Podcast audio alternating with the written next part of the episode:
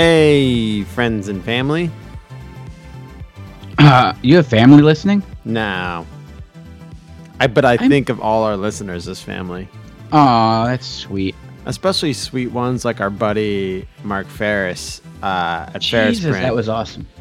who's working on. He I posted the picture of the back of. That's just the back of the shirt. We talked today about. Oh, that's the back? Yeah, yeah. We talked today about what's gonna go on the front, and he Oh, was asking my opinion. I'm like, listen, I am Squeeze and I are the last two people you want to ask opinions about artistic things on.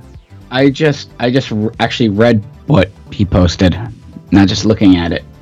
Oh, you finally read it. Yeah, you, Oh, yeah. you were just looking before. Yes. Yeah, so uh, he told me what what the front's gonna look like, and we're gonna. So uh, those shirts will be hopefully for sale on radyears.com. So that's an update that will happen on radyears.com. Whoa! Yeah, right. So I recorded like three I can write a fourths post about bees. of a video. Wasps, Squeezer.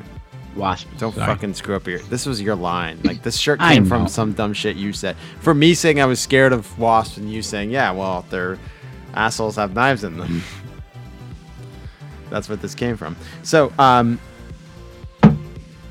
uh, I uh, I just forgot what I was gonna say.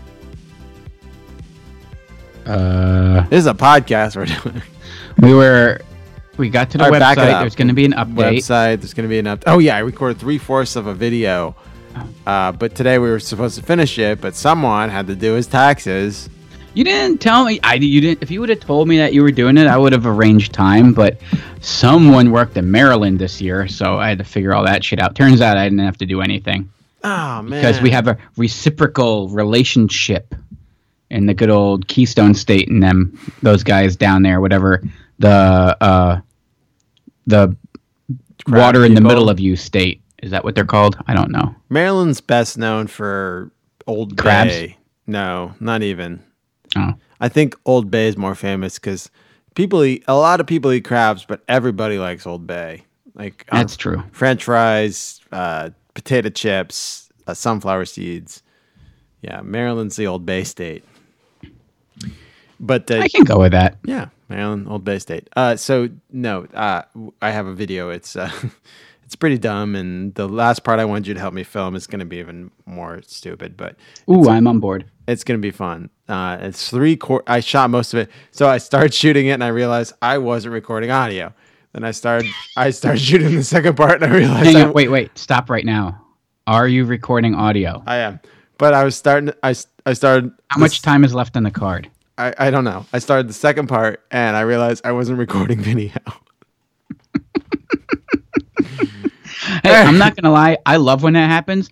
Do you know how many jobs I've gotten because I've had to go and reshoot someone else's stuff because they didn't either record audio or video? Uh, It's fantastic. You re- you I I, have, I had to redo something you did because the card just just wouldn't work. it just went on, started on fire. Yeah, it, w- it wouldn't work. But that was it. Yeah. Um, no, I, I th- th- it was a lot of jobs. I could have used your fucking help. There was a lot of jobs to do on my own because I was using an independent uh, uh, face tracking camera and on a on a side monitor and a lot of lot of fucking ins and outs. A, a secondary recorder. Yeah. This this independent face tracking, you, this thing like fits in the palm of your hand, It sure does. and I hate you for it. and it, it kind of would track Shawn Michaels, but it wouldn't tilt right with him. So that's why I need you to. Well, you had Shawn Michaels there, and uh, you let me go to do my taxes. Uh huh. HBK was in the house, Mister WrestleMania, Mister Main Event. That's awesome. Yeah. Uh, I did you watch WrestleMania? Uh, yeah, I uh, I missed a couple, so I went back and So you're you're to update I missed everybody. the first couple. Squeezer all of a sudden decided like a few weeks ago he was going to get all in on the current product. I don't know anyone else who is. I am not. Uh, in fact, I was talking to our friend Zombie. Well, that was back at Royal Rumble. I and that that happens every year. Every year I say Oh, the this, Rumble I'm getting gets you. just because Royal Rumble gets me excited because that was the pay per view I would get and or go to a friend's house and watch because that was the one that we would always right. because you get to see everyone. Yeah. Um, and then and then uh, February comes, and I you kind of you get in that Saint Valentine's Day massacre mode, and you kind of Yeah. forget that, and you're like, oh shit, and you got to quick catch up. You know, Well, there's the a Monday lot before. of wrestling before. So I was talking to Zombie Sailor um, about this just the other day, and he was saying how why we we were talking about reasons we don't particularly like the new product, and I can't really say I don't watch it. I just I'm not interested in it. Um, but like I have I have the network. I, I pay ten bucks a month to Vince McMahon, even though I don't like the current product, just because I like watching the old shit, like the old Yeah. the superstars episodes.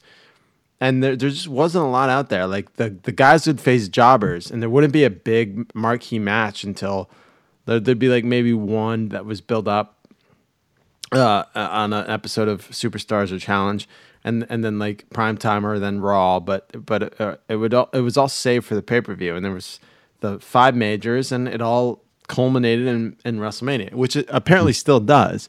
And now that they hired Bruce back, maybe they'll start getting back to the, the year culminating in, in WrestleMania. But I don't know if I'll still. I, I I'm never gonna watch. But congratulations to uh, what the uh, Zack Ryder and Curt Hawkins.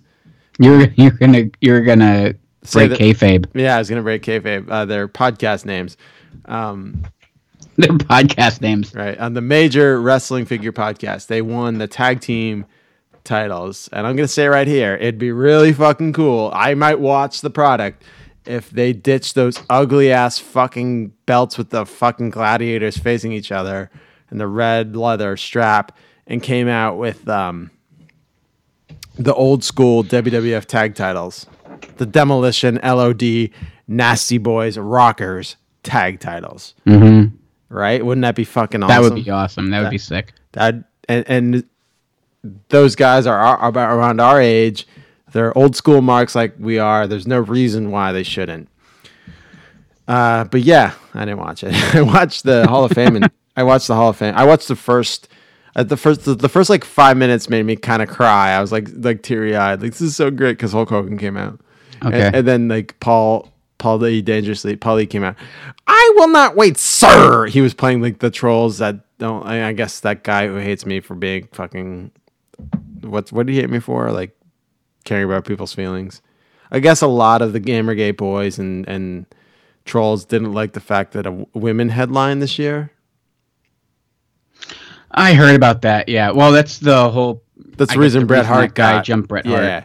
So uh, I guess they had Paulie like play on. Then he came out. I will not wait for that match, sir. So if we're going to wait, we will do this one now. We will be the first match on WrestleMania, sir. And uh, uh, as soon as Brock Lesnar and whoever the fuck that guy he faced was, uh, I guess he, they call him the best wrestler in business, Seth Rollins. I think. He's he's. I find him entertaining. Yeah, I didn't know who he was, so I turned it off. So as soon as after the Hulkster left, I was like, I'm not interested. Although uh, our friend Jake pointed out to me that the New Day, who I do know, and I do like their antics and their cereal, their likeness of cereal, did not stand for Hogan during the. I heard about that. Yeah, yeah.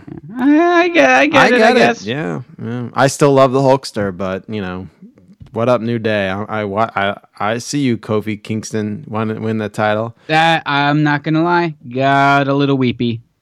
Oh, you They saw, did you it saw right. They did it. I didn't. I, Yeah, they again, I did it didn't right. watch it. Now, that should have been the main event. now, Kofi, if you ditch the belt and come out with the winged eagle, then you gotta uh, or or or who's the who's the woman who won?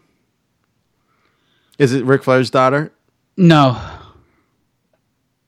Oh, the the one they're all chanting during the Hall of Fame. Um, not Ronda Rousey, the other one. I, I don't know any of their names. uh, if she came out with the winged eagle, then I'm on board too. I don't care who comes out with the wing. Either the uh, woman champion or the man champion come out with the winged eagle belt. You know, in, in this atmosphere Yeah. of uh, you know nostalgia being big, they'd be. Um, it wouldn't be a dumb move to come back out with that. At the same time, you're also trying to advance your product and make it something fresh and new, and not go back to that. So it's a Right. So basically, I'm I kind of ruined my first pick. It was WrestleMania. So why don't I go first? Even though we we're normally in like you go first, I go first, you go first, I go first. Um, Oh man, if, if there is a Reddit sub for us, it's gonna be fucking furious right now. Yeah, In fact, well, I'm gonna start one and bitch about the fact that we broke order. I'm I'm just gonna play. Well, I blame. I really blame you for this because I told you to make WrestleMania your first pick. You did? Yeah, remember we were gonna do Radomania by making you making WrestleMania your first pick about trends. Oh, I thought you said you were gonna do that. No, I said you should do it because you pick first. Oh, my bad. No, but it's all right. I I picked up the slack. Oh. Radomania. We don't have anything else to talk about, really, do we? Uh, uh, I I thought we were gonna be seeing each other and we are gonna be live. No, no, we couldn't get there. We tried to work something out with a certain con that won't be named, but he wanted too much for himself and was not really willing to give anything to us. So really wasn't worth our time. You know, I'll, And you know, I love stuff.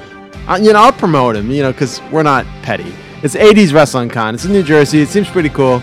Check it out. You can get your tickets. It's in like two or three weeks.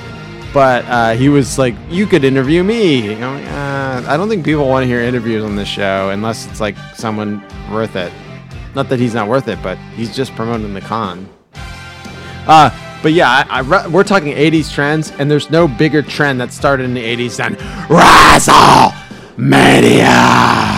Because I just woke up in Chantress doing my poor Vince McMahon. Uh, I got yeah, I got a three year old upstairs that you woke up to, Yeah. so So I think we'll be okay.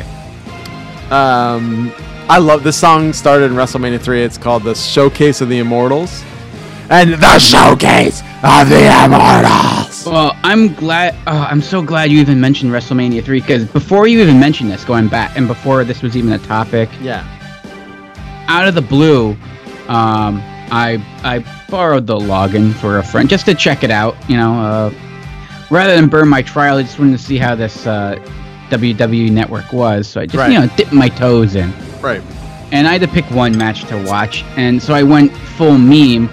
I'm like, I haven't seen this in forever. Let's see if it still holds up to be as good as they say it is. And I went back and I rewatched uh, Macho Man Ricky Dragon. Ricky the Dragon Steamboat. Oh, Hogan, I had the best match at WrestleMania because I am under the Giant. I'm Buzzle George. Fuck, it was good. Did you get to Bruce Pritchard saying, uh, the telling the story of everyone knows the story of Andre the Giant drinking so much uh, that he passed out in a hotel lobby and they couldn't move him, so they just basically left him there. That Mm-hmm. Yeah. happened in our fucking hometown. Prop like I think three miles from that? your Jo- house. That was at the GW. Hell yeah, it was. Bruce, Bruce Ah, Pritchard tells the story. He goes, "It was the Washington Inn. I don't know if it was Hamburg or Allentown, but it was Washington. It that was what was it? Not even three miles from your house, like two miles from your house. Growing up, Yeah, your uh, up. it was. I would measure it by blocks. I would I would say not even a mile. right. It was so close, and it was probably I think four and a half miles from my house. Now it's a Home Depot that has an awesome cheesesteak shop out front. And it's your it's Squeezer's favorite place to eat. Rascals at the Home Depot. Home Depot. um, It's so good that when the guy's buddy came in and he was making my cheesesteak and he gave my cheesesteak to his buddy and then started making mine again, I didn't complain. I just sat there 'cause it's- quietly it's and good. waited. But that is the hollow ground where Andre the Giant passed out. It's also where uh, uh, Superfly Jimmy Snuka may or may not have killed his girlfriend, Yeah. Which he stood trial for here and now. You can look all this up. I'm not making it up. Bruce Pritchard told the story about Andre. Uh, the Morning Call and local newspapers will tell the story about uh, Superfly. Uh, yeah, the, the Samoans have a rich history. Or here. we can have Jimmy do it. Yeah, that's true, Jimmy. Yeah, we, we we know a lot of people. Uh, so I, I learned something from Dave this weekend. Ah! Yeah, our buddy Dave. In the history of WWF, uh, every camera four operator has been from the Lehigh Valley. No shit. It was Saperka at WrestleMania. I uh, apparently he got in the way of somebody immediately and got pushed out. It's Saperka's thing. Well, it's he, he got my way. I didn't get in his We look out for that. Yeah. Uh, but yeah, and it was Dave before that, and they said someone else. But yeah, uh, in the history of WWF on television, I'm probably way. It's, it came from Dave, so it's probably wrong.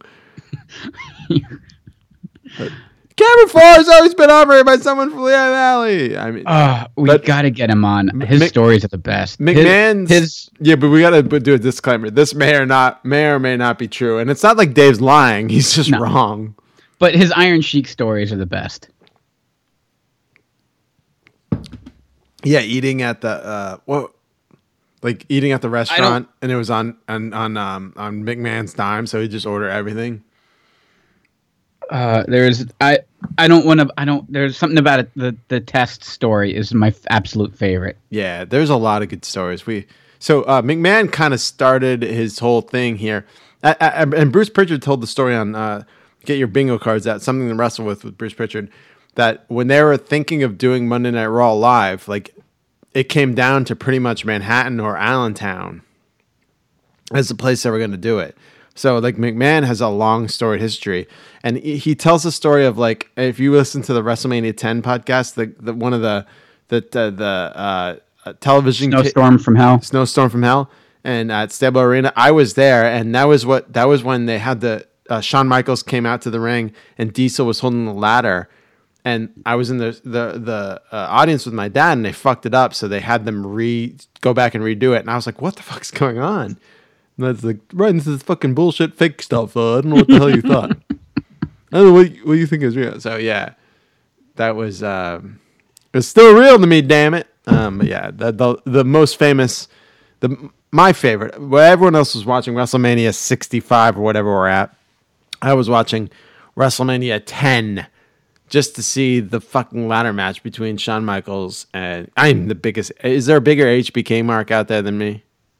No. No, I- No, you're you're all in.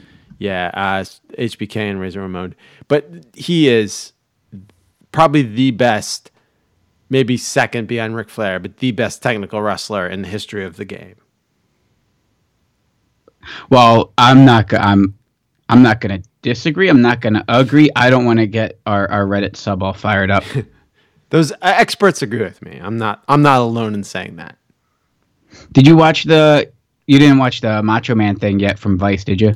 Uh, no, I know it exists because Yeah. Bruce tried to distance himself last week on the podcast. I recorded that so long, ago, I don't even know what I said. I'm sure you tried to do your impression. I, I'm working on my impression. My impressions. Um, from what I recall, I don't think it was anything that he should be concerned about. Well, after Liz, I was a I was a sleepy goose though. I was exhausted. I was in and out. So who knows? if did you listen to the Macho Man something to wrestle with? No. So after uh, Mach and Miss Liz broke up, Mach was a fucking ladies' man to say the least. But he'd go out in his fucking boots, full tights and boots. First name Macho, last name Man. Read the boots. Bruce, let's buy these. Let's buy these ladies drinks. You pay. and um, like he, he like Bruce was his like like uh wingman. They'd go out for for women.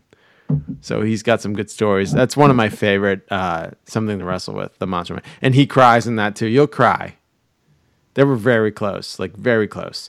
Like he was that match with um the the the tag team where uh, uh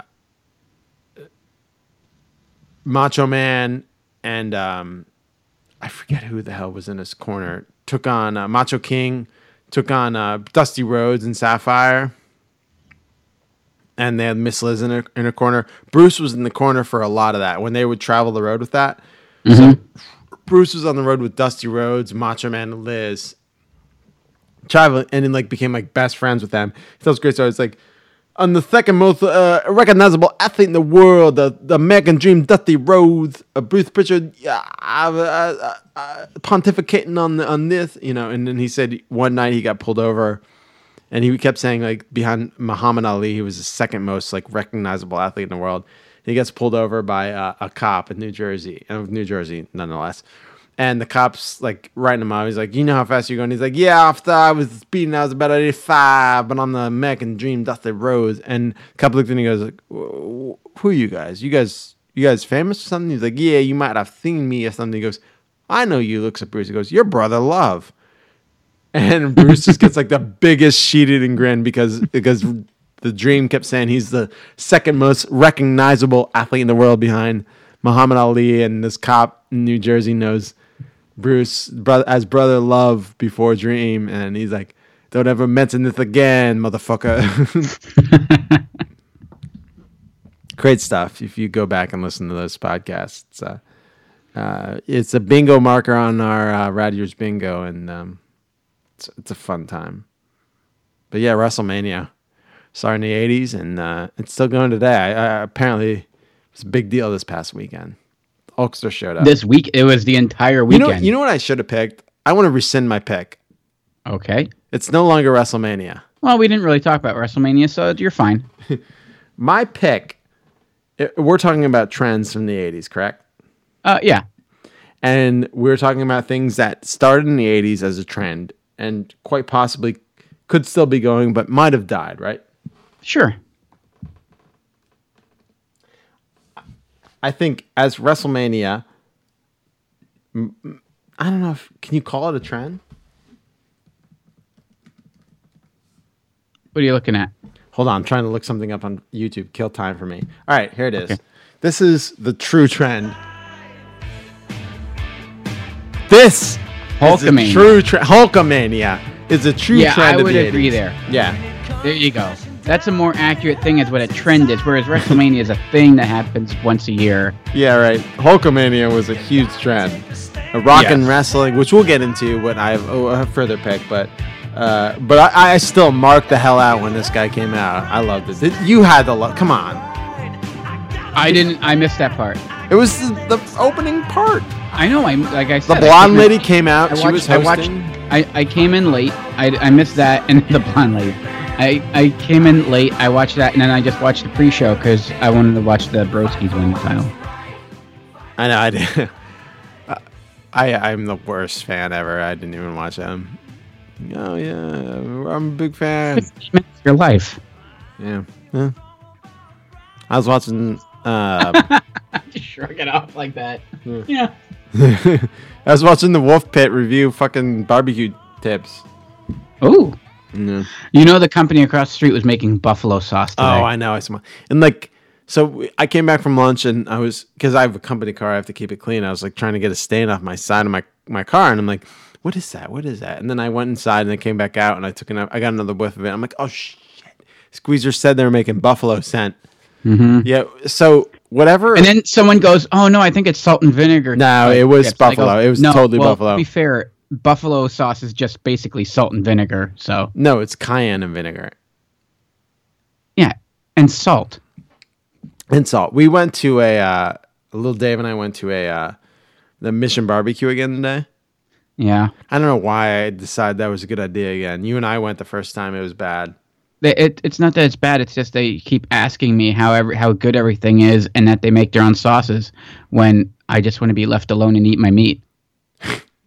No, I, I- think Dickey's is better than. Yeah, if we're talking chains. I, I, I'm talking chicken.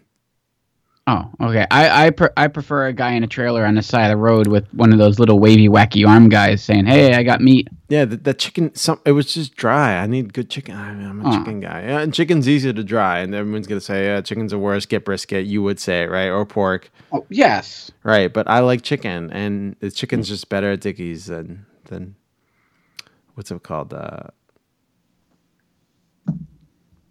uh, Mission. Oh, But the cheesy whatever baked potatoes are pretty good, Ooh. and they fan. have they have Diet Mountain Dew on tap. At, uh, Oh, it's a good thing you're getting that Diet Mountain Dew when you're eating your cheesy baked potato and Yeah, I'm a healthy boy. yeah, but WrestleMania started in 1984, WrestleMania 1. Vince McMahon had this grand idea of like doing some uh, sort of uh, special event that can only be seen by people who pay an exorbitant amount of money for.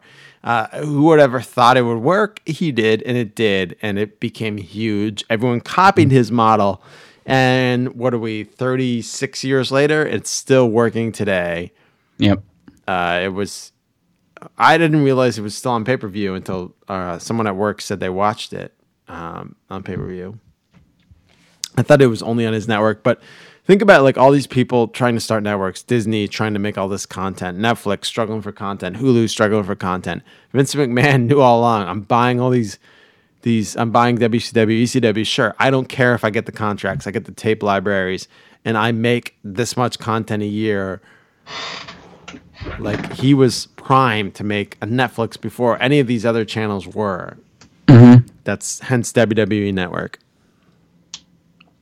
a trend from the 80s WrestleMania, Hulkamania, wrestling that still kind of survives today. And then I was reading an article about this guy named Bill from Mattel who designed the retro figures that I love so much mm-hmm. based on mm-hmm. the Hasbro's.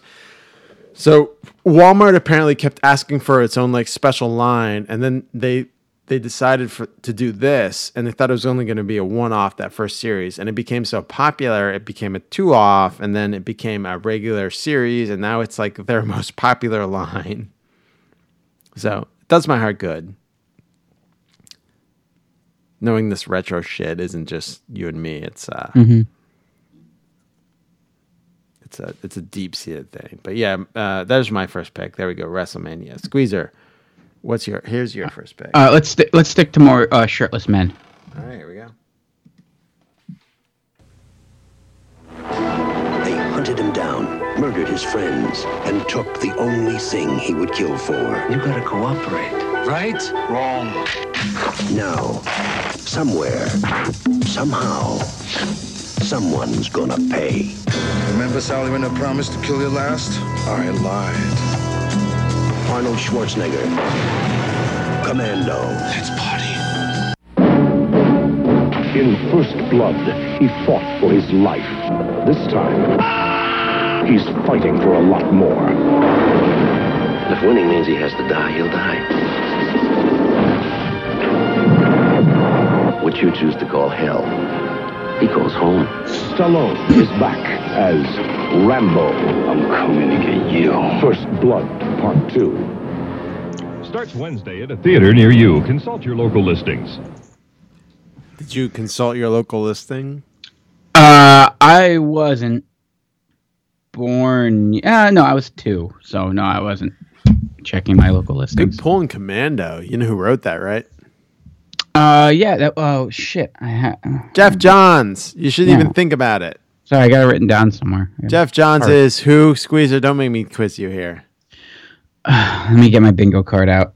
He's the head of Marvel Television. He wrote Superman for All Seasons, Batman A Long Halloween. Uh, he wrote uh, a Hush with fucking Jim Lee. Oh my God, I worship the ground that man walks on. he is probably one of my. He is he is my favorite comic book writer on the planet. And he started his career with Commando. Oh, his first book his first book was uh, he got a job with uh, dc and they gave him challengers of the unknown chals.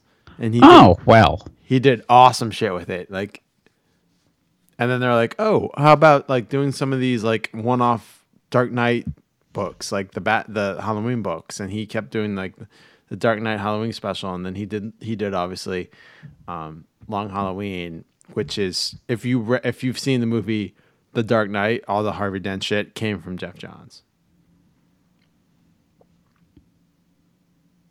guy's a genius my one of my favorite if no he's my favorite comic book writer Okay. all right we got we got past remember when i saw him at All right. new york I know. I was. Just, I'm thinking about you being. Um. You went full little schoolgirl. I did. I saw, I saw, and no one else know. I don't think anyone else in the building knew who the hell he was. And I saw him at uh, New York Comic Con, and I'm like, well, I'm pretty sure New York Comic Con. Some people knew who he was. some people did, but he was really he he wasn't walking around with anybody. He was just like meandering around. I'm like, oh my god, Squeezer, oh my god, Squeezer. Like, what, what, what? So, like, did you find a Walter subject pop? I'm like, no, that's Jeff Johns. and Lisa's like, let's. My sister's like, go get his autograph. I'm like, on what? My tits? You could put them on mine. Yeah, well, no. Those are mine. No one can sign them. Hmm. It's belong to me. You don't have tits. Oh, hey, Troffin. Oh, thank you, Schmuffin, for saving us from that. Being weird. Yeah, just a little. I got a little weird when I saw Jim, and also uh, Jim Lee and um, I think we saw someone else. Jim Lee was downstairs with the the the Batman v Superman. It was before we saw Batman v Superman, so we Yeah. were still giving it the benefit of the doubt at that time. Yeah, they had all the costumes there. But remember when there was free coffee? Oh yeah, you you really enjoyed that. What, what Every was that? time. I don't give a shit. It was free coffee. It was like Marvel. there were it was Mar- Marvel licensed K cups. yeah, okay, that's Yeah. what it was. Yeah. That's all it was. But that's the only thing I remember from all our years ago. That and almost being murdered in an Uber on the way there. Year two. Yeah. Um. Alan. Anyway, something happened in the '80s. I don't know. Was it, was it maybe the excesses of the '80s, or just we were primed and ready for it? It was the American rah rah. All of a sudden, we just said, "Hey, let's take a bunch of muscle-bound freaks, oil them up, and have them murder everyone that's humanly possible on screen." And we dove Wait, all in on these guys. We already talked about WrestleMania. Oh, oh, sorry. Oh no, no, I'm I'm talking about guys like uh, Schwarzenegger and Stallone. What about Mr. T? Because he was also in Oh. WrestleMania too. Mr. T was there. Mr. T was also in Rocky. Oh, so was the Hulkster. So was all uh, Thunderlips. Yeah. Um. So, so look, action movies have been around for some time. Uh, you could argue Battleship Potemkin was an action film, or Birth of a Nation has some action scenes in it. Um. But I think what y- your point is modern action. modern action and and it started to build and and throughout the 70s you can argue like well you know you, and you know I- I would before say- that The summer, bl- the tentpole block action blockbuster gave birth in the in the eighties. yes and and, and aliens your action star and I would say Aliens, Rambo, and Terminator. Yes Yeah. and um so well e- even like the first rambo was more action thriller it was a fairly smart sophisticated film um and then they just and then first blood part two they're just like just dumbed it down. fuck it. Yeah. Um, Yeah, if I could, uh, so I pulled up. Uh, thank God for uh, fandom wikis because uh, on the Rambo wiki, I have a page for all of his numbers of kills in movies, and this is where they kind of start. Um, it's hilarious. So, uh, uh, aside from his, I think he had forty nine kills that they mention in Vietnam, like, but those are all off screen backstory deaths. Uh, he kills uh, one guy in First Blood in the first movie, and that's a Galt who he throws a rock at the helicopter. The helicopter peels off, and he falls out and dies on the rocks. So it's not even like a direct kill. You know, it, you could Still almost kill. say it's manslaughter. Uh, and he doesn't even kill Brian Dennehy. Um, and then uh, Rambo First Blood Part Two, he goes back to Vietnam to rescue some POWs. in in say an hour and a half movie, he racks up seventy five kills. Hey, Drew. First blood.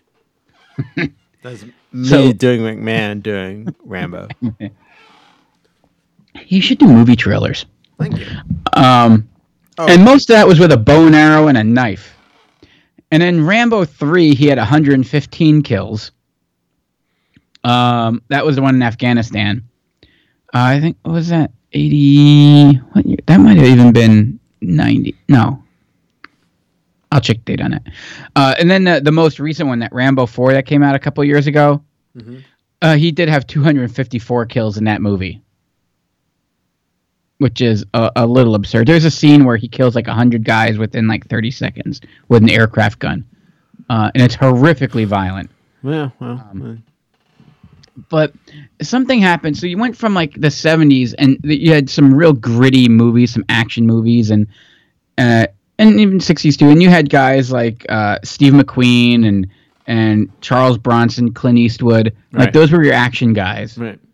Um, and even though like they weren't like that, they wouldn't like take their shirt off, muscle oil themselves up, and go out there. Although pretty sure Steve McQueen is probably pretty ripped. Um, and then yeah, came came the early '80s, and especially and even then, like your early '80s, your action stars weren't these muscle-bound freaks. So like '81, you had Escape from New York, you know, and you got Snake Plissken there, and you had Mad Max 2, and Raiders of the Lost Ark came out. Oh wait, wait, back up. Yeah. What are your thoughts on them recasting to do the next next or reboot or whatever the fuck they're doing with Escape from New York for Snake? oh, is that going down? Uh, apparently, and um, uh, Carpenter's apparently not involved. Oh, see, I don't think there's a need for that because what you can do is you do the same thing that they do with like Metal Gear Solid, and you know Snake is old, and you just fucking get Kurt Russell in there and be an old ass Snake Plissken. Not a bad idea. I, I definitely think they should have both Carpenter and uh, Kurt Russell involved. Uh, even even if he's like, "Oh, Escape from LA sucked," I okay, all right, Yeah, yeah. it did. Escape from LA felt like uh it was like my friends and I could have done that with our camcorder. yeah, but the soundtrack was pretty rad. So, The soundtrack was awesome. Uh, but anyway, uh, I don't like the idea that they're redoing it. Like, No. like come on, come on, like give me a sequel, give me something. like don't redo it. Give me uh give me a new version of the story with but find a way to incorporate the old one. Soft reboots. Soft reboots are what what the big thing is. Uh, episode Yeah, seven. like you could you could still have Snake in there, but then just have him as a or ki- kill Snake off like you did Han Solo, and Right. have someone else take the helm right, from right, there. That's what I'm saying. Episode seven, soft reboot. Uh, Yeah. Jurassic World, soft reboot. You reboot the world without fucking Episode shitting- eight, hard reboot. So there was some. I was listening to ID10T or whatever uh, Chris Hardwick's podcast is called now, Nerdist, and he had some guy, the guy who did um uh, fuck, I can't remember his name. He did um, whatever, but he was talking about not liking that movie, and he's like, I'm sick of people uh, calling me alt right just because I don't like Episode Eight. He's like, uh, can't you just not like the movie? And I, I like it. I like the more I watch it, the more I like it. Like, Really? Uh, yeah, it's, it's fucking Star Wars. It's just if you like it, just but for- it's not. Let's not start this fight. Yeah, but but but you know me. I like cheesy comedy. That, that there's not a it- fight. Like you know why I like it. and I know why you don't like it. Yeah, it, it it just didn't feel like a Star Wars movie. To you, Yeah. but to me, it does. Huh. All right. So, and that's all. That's all anyone has to know about. Oh, it might have felt like a Star Wars movie in 1999. And I and who likes that movie more than me? Uh, fair enough. All right, fine. 2003. Oh, fuck that movie. No, no, no. There's no worse Star Wars movie. Episode two is the worst Star Wars movie. No, I I disagree. I that to me that's number one for me. It feels like a procedural. Well, it's it's my personal favorite. My but- my favorite is New Hope. Four. I go four, five, seven, six, one, three, two. I see. I go two, five, four. Hold on. Let me slow, slow down. I have to think of it. Two. Two is Empire. No, two. Oh no. oh, the piece of shit. You like the worst one. Well, it, only for the part where Natalie Portman's in like the little midriff thing. Okay, I, I, that's fair enough. That that's basically. And at the time, Hold you know, me you know, like you did on Jakku, Anakin. Who are Yeah. you? Um, yeah. So fuzzy tinglies aside, though, then I gotta go. Well, here's the thing. It's weird. I I prefer I like Empire, then New Hope. But when they did that, the digital remake in like '97, right. when they updated and added in like Jabba and a few extra scenes in the in the the Death Star trench run, Right. then I go New Hope Empire. Okay. Like just that little bit of extra work that they did, that, yeah. tweak it. I like New Hope. 100%. You know, yeah. New Hope for me is my favorite. Four, then Empire, and then I think seven goes after that. I, I really love episode seven. Yeah, I, I, I, I do. The the X wings coming down over the water scene like really just you know kills it. And then anytime, then uh, I gotta put Jedi up there just because anytime yeah, you can we- watch Ewoks die, right. you gotta. Return of the Jedi goes next. I love Return of the Jedi. It it fucks the story up for a lot of people, where it's his dad, and you know, it's a a he makes everything right when he's supposed to be the biggest bad in the universe. That's what people get pissed about. And then I'd have to go, okay, so I go one, two, seven. No, I'm sorry. I, I'm screwing up. Four, five, seven, six, one, three, two. That's my order. Wait, I forgot eight. Ha ha ha! Says the guy who likes it. I do like it. I do like it though. Uh, okay. Anywho, um, But they're releasing the teaser for nine soon, so that's got to be exciting for everyone. oh yeah, I'm pumped for that. Uh, and, I mean, between that and I'm I'm so excited for Ghostbusters. Oh my Uh, god, yeah, I know. I I'm just kind of I'm I feel like a little kid right now, like just waiting for it. But that aside, something happened there where they there was a period of time where it was just muscle bound freaks doing their thing, and it, this was definitely a trend throughout the 80s because then it started to taper off. And I mean, and you also have like you know Invasion USA, so you have Chuck in there, you know, doing his thing, uh, and he's got a little more hair in that. Be- oh, he's just so so badassly handsome, and and at the same time too, I went back through and because I was I was I spent wasted so much time on this because you know I get sucked down little wormholes, um, right.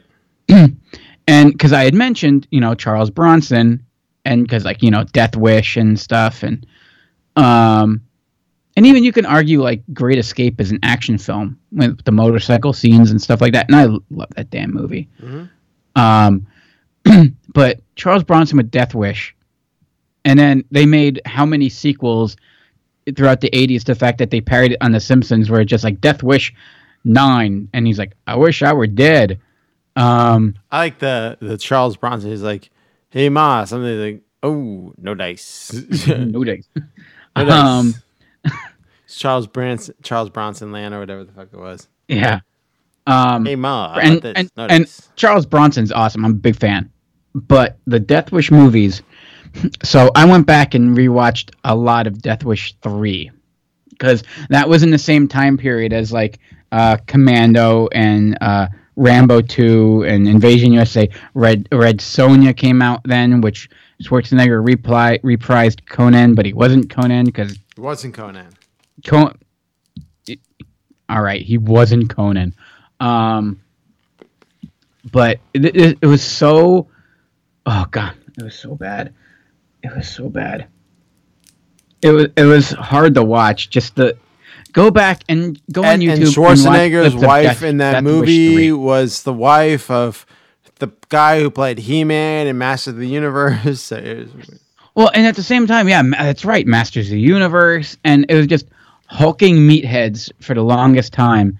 And it wasn't until you know, like in the last couple of years, you know, when like Stallone came out and like the oma- the the homage of Expendables, um, really does sum up that whole era of just excess, and and it's excess in so many ways of just steroids and bullets that if you if you tried to make a sincere movie like this now, it would it would flop miserably. I think they did a pretty good job with the Creed movies. Yeah, but I don't. Yeah, but there was a good story there. Same Great thing with story. Rocky. Like Rocky one, two, and eh, I guess three. You know, have a good story to them. It, it, it's I'm I'm talking about just like guys going in the jungle with a machine gun and killing a Okay, hundred those people. movies come right out to like Netflix, Netflix now. Yeah, yeah. Netflix or you know, yeah, it used to be direct to video. Oh, and I'm I'm leaving out a Punish. I'm like, uh, well, yeah, Punisher. Uh, that was is that '89? I think that was The '89, Dolph right? Lundgren one. yeah, the Dolph Lundgren one. Yeah. Um, and also, you know, but like you also had RoboCop, Predator. Uh, finally, like you were getting real violence on the screen. You know, like you had it in other movies back, you know, before then. But now it's like that was this was the marketing of it was this is going to be a violent action movie. and let's make a kids action figure line after it. Absolutely. Hey, we did a show about that. You should go check it out. R-rated movies and the toys based on them uh, about two years ago. I can't believe it was that long ago. It was a year ago. It was last year. It was a year. Was it really? Yep. It felt like forever ago.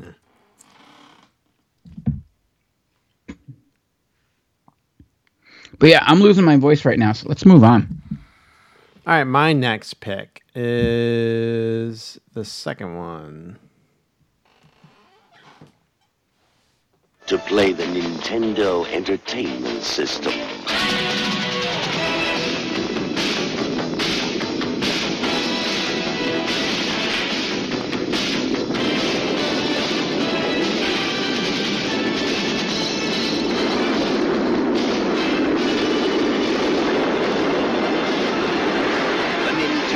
Entertainment System.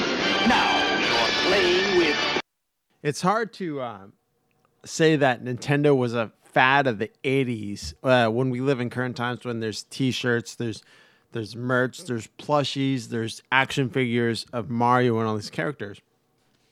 But all this stuff happened in the '80s. Nintendo became a fad in the '80s in a big way, a big bad way.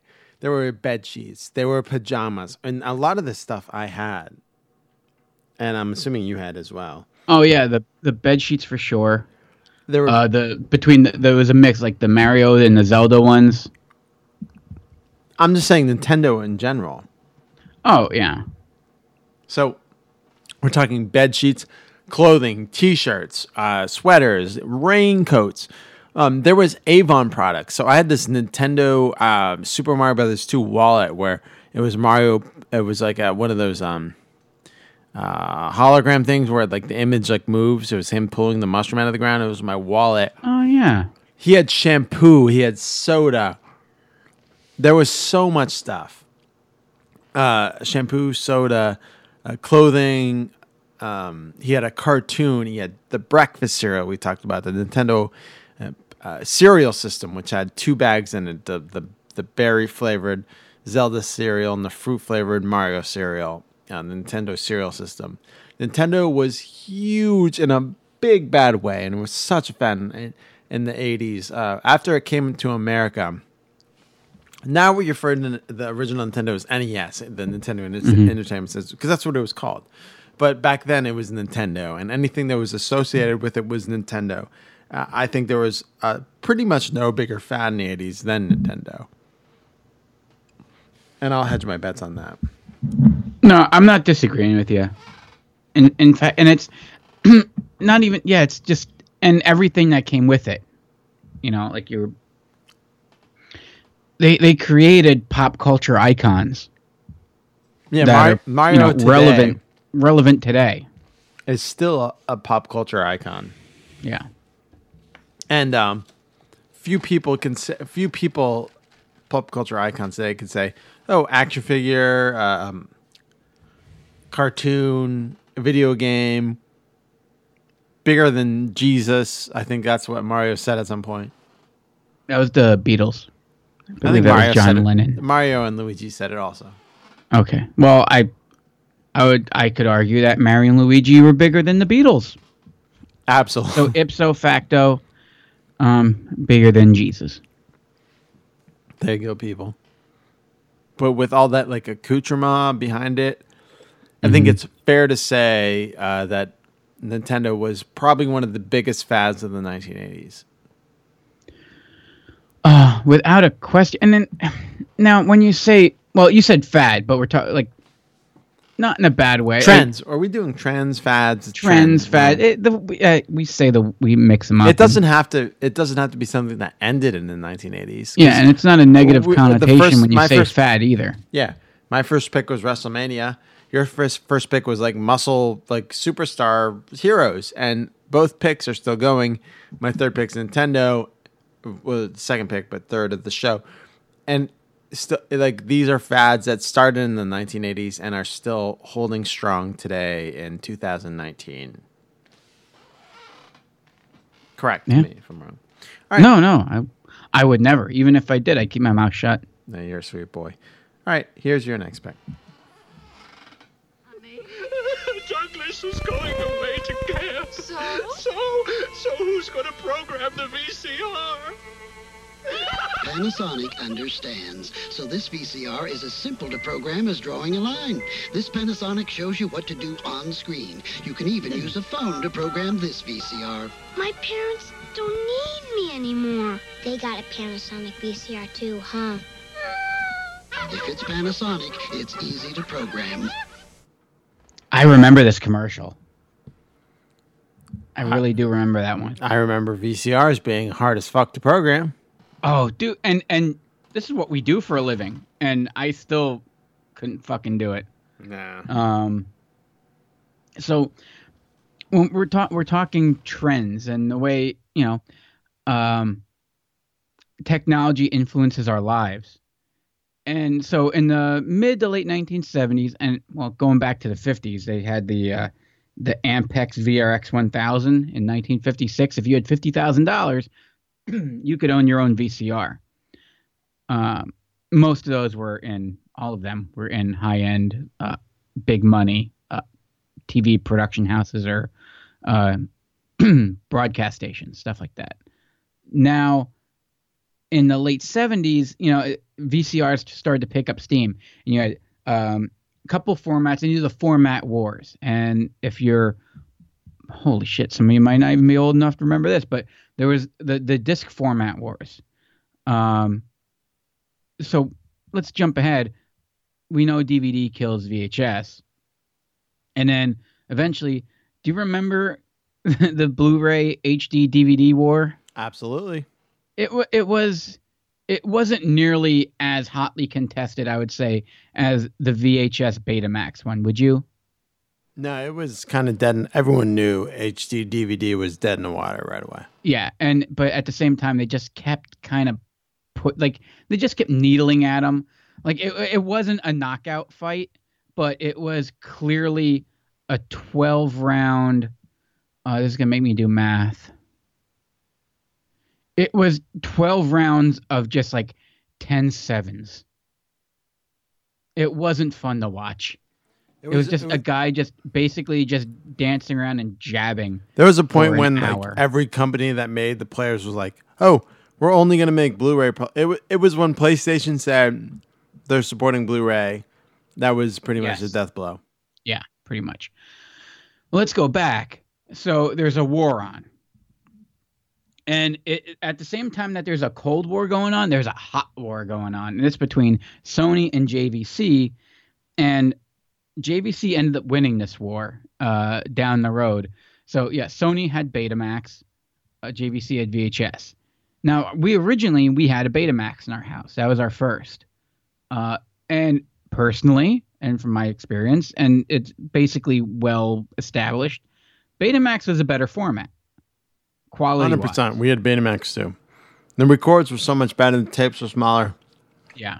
And and but tapes were not cheaper, and that No, does not bode well for making. uh yeah, creating a ma- basically mass production. No pornography. pornography sold. Oh well, yeah. All right, I was trying to keep it clean. You're right. But yeah, porno is what basically did it. Uh, but at the same time too, it was cheaper to produce VHS tapes. It was cheaper to produce VHS machines, um, and also the the licensing. Whereas JVC was more willing to let more people build VHS decks. You know how Sony is with their products. So it's Yeah, like the right. Betamax is theirs. So VHS. Wonder why mini discs didn't take off, right? I, I think so, or I think mini. It was just in a weird time where it's like, it, it by the time it was just about to pick up, like USB thumb drives came along. You know what I mean?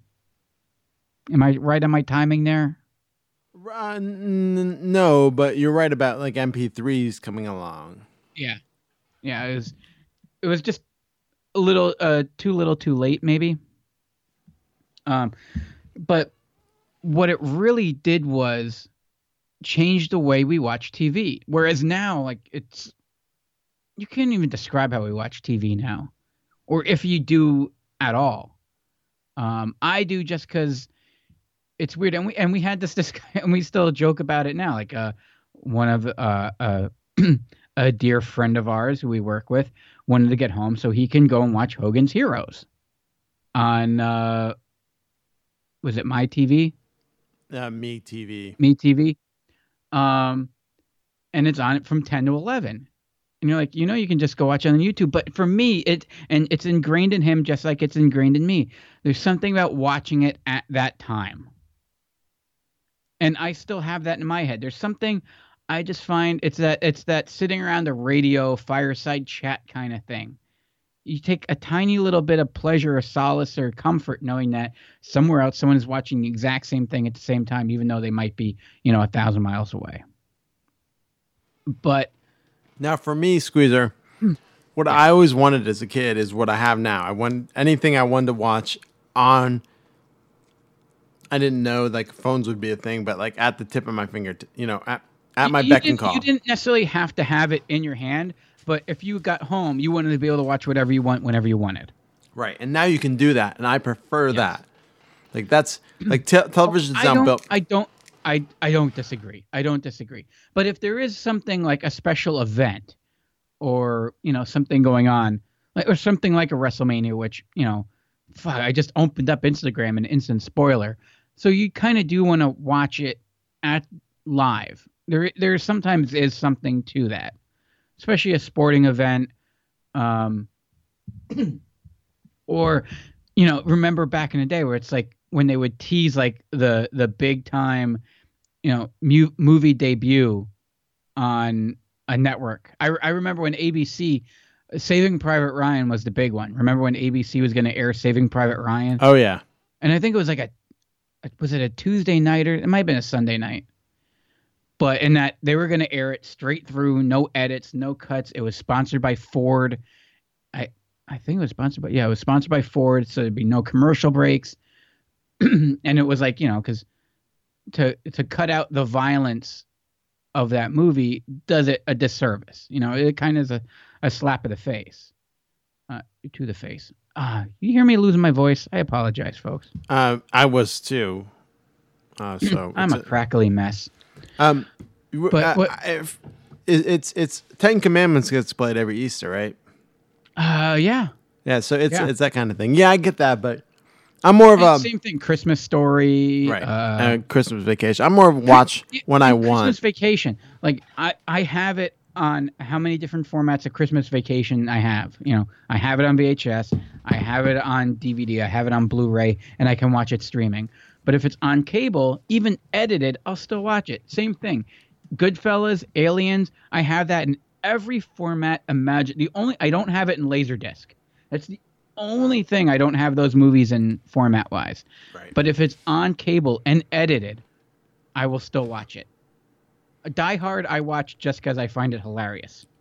It's also a great Christmas movie. It is. But uh, Die Hard 2 is my favorite to watch on cable. Yeah. The the dubbing, they kind of just like, ah, fuck it. Let's just go with it. But what, but what the VCR did was just, it was the first thing to really change the way people watch TV. And you used to p- have to pick and choose. Where now you could record and, well, at Oh, the time, now you, you could do whatever you want, record what were whenever you want. But yeah, you can record stuff and catch up, and all of a sudden you could be that cool person, you know, at the water cooler because you also watched it, even though you went to bed at nine o'clock and it doesn't come on till ten. It was more of you're cool because you figured out how to program that weird fucking. You were a box. wizard. You were the the Merlin of technology if you knew how to fucking do that. Just even the program the clock. Mine flashed fucking those little all eights hash lines or all eights or all. Yeah. or it was noon or midnight. Mhm. You know, every time of day. Um, but th- this was the beginning of how we changed how, and it, it- it's funny like how we watch TV. It's not like something that was around for the longest time. So Right. I'm gonna go say let's say 1980. Mm-hmm. Um, 80 to 85 and then 85 is when it's it like it started building and from like in the early 80s you had your people that either they had their money or they're the tech people or they they were into this and then by 85 that's when it started the late 80s when it started picking up with more people Right. it, it became it, it- it was like your microwave Yeah, it just right. became another home appliance Right. This everyone had a have. VCR. Your one VCR, and then it became everyone had a VCR per room. Then who didn't have a VCR room? And it was like then it became you still have a VCR, and yeah, Well, and Then it became you it's had, funny, like, in, in doing my research, googling this. I kept getting the same couple articles from like 2016ish when people did surveys. Mm-hmm. And they said something around 60% of people still have a VCR in their home. Now, I have multiple. I have like three VCRs. I got a Betamax, but I have like a, a dub deck set up, so that doesn't count. But like a lot of people still have a VCR in I their don't home. even. If I didn't have a PlayStation 4, I wouldn't even have a DVD player. That's very true. Yeah. Yeah. Okay, one of the things people might have used these VCRs for, Squeezer, is uh, watching uh, certain movies with big boxes of tissues. And um, you'll know as soon as you hear the song what I'm talking about.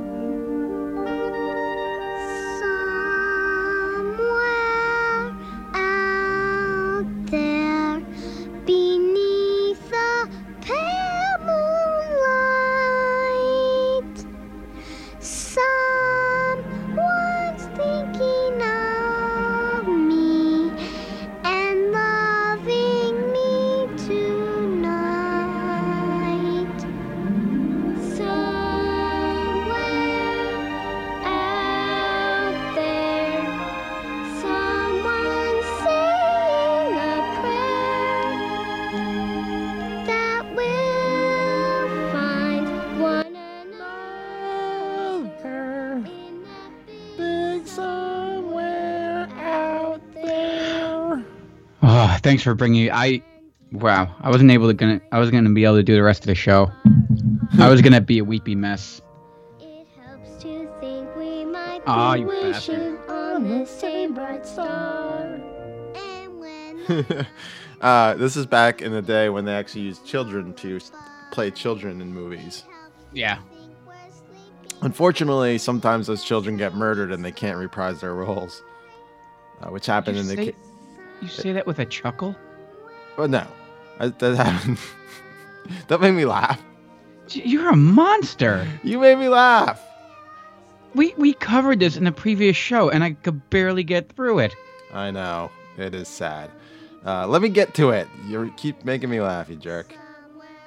Uh, the girl who played, um, I, I forget her character's name in All Dogs Go to Heaven. You probably know it.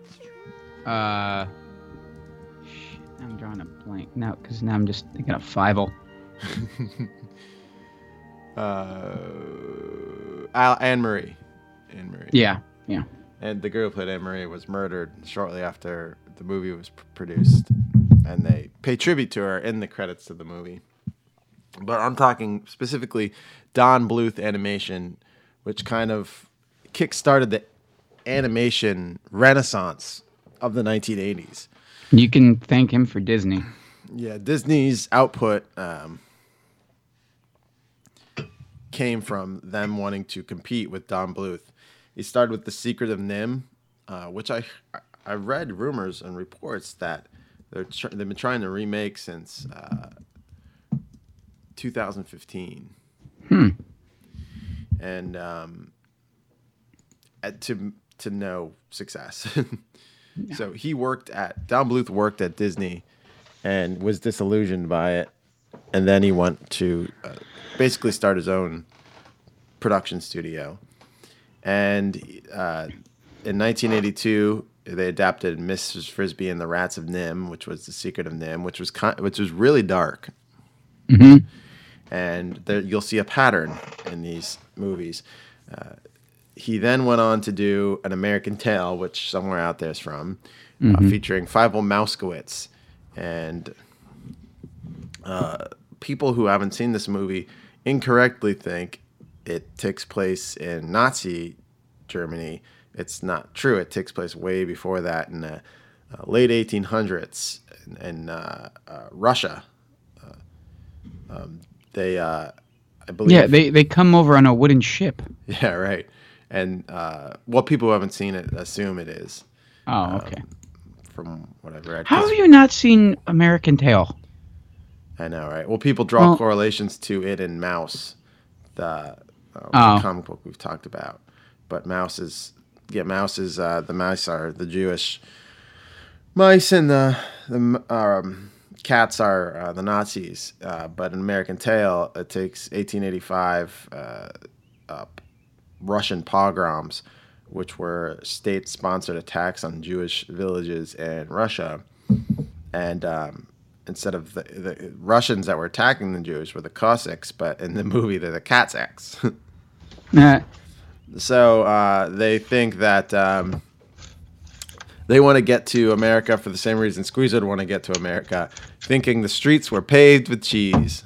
Yes, and there are no cats in America. Yeah, but there are. Uh, Yeah, turns out. Turns out. Uh, but you could fight back against them in America, uh, which they did. And uh, Mhm. Fievel, who illegally came over to the country in a bottle, would uh, get back to his family And eventually move west. and eventually move west in a not better movie. Um, Oh, come on! As a kid, though, you loved it. Oh yeah, yeah, it's just another Fievel movie. Uh, so then uh, he went on to do uh, a little movie called Land Before Time. More tears. More tears abound. Uh, I don't know if this was the culmination of tears. I mean, the movie starts off pretty quick. Littlefoot's mom dies at the hand of Sharptooth. Um, right? Is, is Sharptooth right? Right in the beginning of it. Yep. hmm Spoilers. spoilers if you haven't seen Land Before Time. And uh, he has, you know, a couple buddies that he has to uh, travel with. Makes for great. Um, Pizza Hut puppets? Pe- Pizza Hut puppets and, and, and dolls you could buy at Macy's. I Yeah. had uh, uh, the, the Petrie doll, the pterodactyl hmm but Ducky and Cera would follow Littlefoot uh, crossed the land before time. Oh goodness! And there's the one that brings out the most tears. All dogs go to heaven. Yeah, this was just a punch to the eye sockets. Um, Tear ducts. I was trying to think what makes tears. Yeah, the eye sockets. Sure. Uh, then he had uh, so uh, people that he did. I, I think he did it with a different studio because Universal put out obviously because there's a Spielberg, um, an American Tale, and he didn't like the distribution or something or other, and wound up going with uh, a different studio movie tells a dog, uh, a gambler dog who's on a, a Creole New Orleans gambling boat and winds up dying, and um, him and his little con man buddy uh, wind up meeting this girl Anne Marie and doing good things instead of bad things to get Charlie back to heaven. Because Charlie comes back because his his not he's not done. He can't get into heaven. Even though it says all dogs go to heaven, some dogs get dragged down by these shadow things to, I believe, hell. Yeah, it's like a, a doggy purgatory. Mm-hmm. Yeah, doggy purgatory. And uh, the saddest part, I think, one of the saddest parts in the movie is when Itchy's crying because he's all alone, and Charlie sees it as the ghost. Mm-hmm. Yeah. Oh, for me, it's the, the goodbye is the I can't watch Oh it Oh yeah, the goodbye. Yeah. And and people are like, oh my god, Up is so sad. I'm like, are you kidding me? Th- this was that's one movie. Try every movie when you were a kid. Yeah, right. Up, sti- up still the saddest five minutes to start a movie in the history of movies. Uh, I think I, I think the audience will oh, agree oh, with me oh, there. Like the beginning. yeah. Okay. Fair. Yeah, fair enough. I I mean, I. maybe it's just sentimental, but I I would put all do- I cry over all dogs go to heaven before I cry over Up, but because I like dogs more than people. But Well, who doesn't? fair enough. But um, Yeah, that that- is a just a when he asked Oh. her to take care of Itchy, yeah. and then Anne Marie goes to sleep. Bye, Charlie. Ah. Uh, King Gator eats Carface, and you think he's gonna be there with him, but no. yeah, they didn't they didn't mess around. Like they treated kids like they knew they were making these movies for kids, right? were they? Yeah, yeah. Don Bluth liked kids, I think. Cuz the like even like American Tail, like the the the storm scene, like that scared the hell out of me as a kid. Yeah, Coming over in the boat. Coming on the boat and Yeah, it was terrifying. Yeah, uh, Don Bluth really uh, kind of bottomed out after uh, the 1980s because he really he had some more projects. Um, he, after, but 89 was All Dogs Go to Heaven. He had Was it O- Oliver, one of his no, Oliver and Company. no, that's Or was what that Disney movie? Enchant, it's a Disney. That was uh, Billy Joel. Uh, Enchantress thought he was involved in that too. He was not. Uh, there's one that there's something along those lines that I'm thinking of. Maybe it's just Oliver and Company's I, a great movie. Billy Joel. Why should I worry?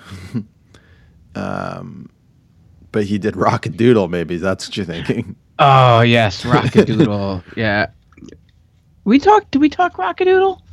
Possibly. Or it might have been on my short list. Thumbelina, A Troll in Central Park, The Pebble and the Penguin, Anastasia, Bartok the Magnificent. Anastasia was pretty good. I never saw it. And Yeah. then Titan. AE. Did I see Titan? AE? 2000. But yeah, he kind of Yeah. hit a crescendo in 1989. I believe I would say that Don Bluth was very much an 80s fad. Oh, yeah. And and that's what you wouldn't have. Basically, ninety percent of your Disney princesses are a result of that. No, Cinderella and all those came before. Well, no, yeah, but think about that. So, so name name all your Disney princesses that you know, all your your core that came before Little Mermaid Snow in the White. eighties. Snow White, Cinderella, Sleeping Beauty. Is that it? Yeah, All right, man. and then all the others came. Well, how many are there really? Ah, there's like fifty of them now. Watch Wreck It Ralph. I did. I saw it. Yeah. Yeah. So I I, all those princesses, all but three of them are. so Ariel, the the uh, beauty, Mhm. um, The Beauty, for Beauty and the Beast. uh, Belle. Belle. She has a name. Um, sh- you're making me not think. Mulan, Yep. uh, Pocahontas, Yep. um, and uh, all in the nineties. and the Frozen one. Yeah, they're there too. Yeah. But yeah, uh, most of them, uh, uh, most of them uh, surfaced after Little Mermaid was. Uh, uh, was it, I think it was Little Mermaid, right? And then Aladdin. Yep. Yeah. I think Beauty and the Beast and was Beauty and the Beast. Aladdin. Somewhere in there. It's that's the the. Oh, I forgot Aladdin. I forgot um, Aladdin's princess, Yep, Jasmine. Jasmine. Yep. Look at So me. yeah, that, that was that was the big Disney princess boon came out of that. Pretty cool. All right, here's your next pick. There, handsome. Last week, we bought this great new VCR at Circuit City. They guarantee if we find a lower price within 30 days, they'll refund the difference plus 10%. I'm going to find a lower price. Right, Harold. Ah, I found it. oh, it's a Circuit City sale. Don't they pay anyway? They pay anyway, even on their own sale. That's some guarantee. Harold, you're brilliant. Circuit City, the intelligent choice. What What is your pick? Bad commercials?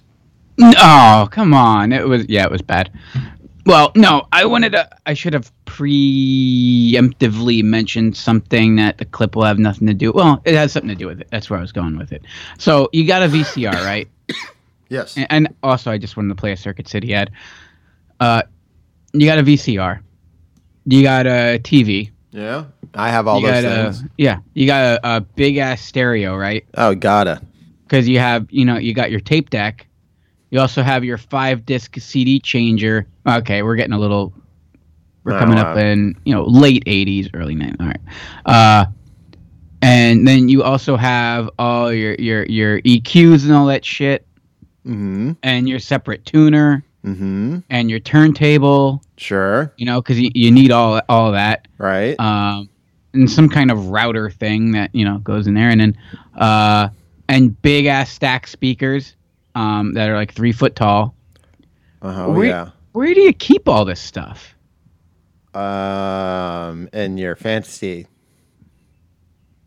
We weren't rich. We didn't have all these things. Oh.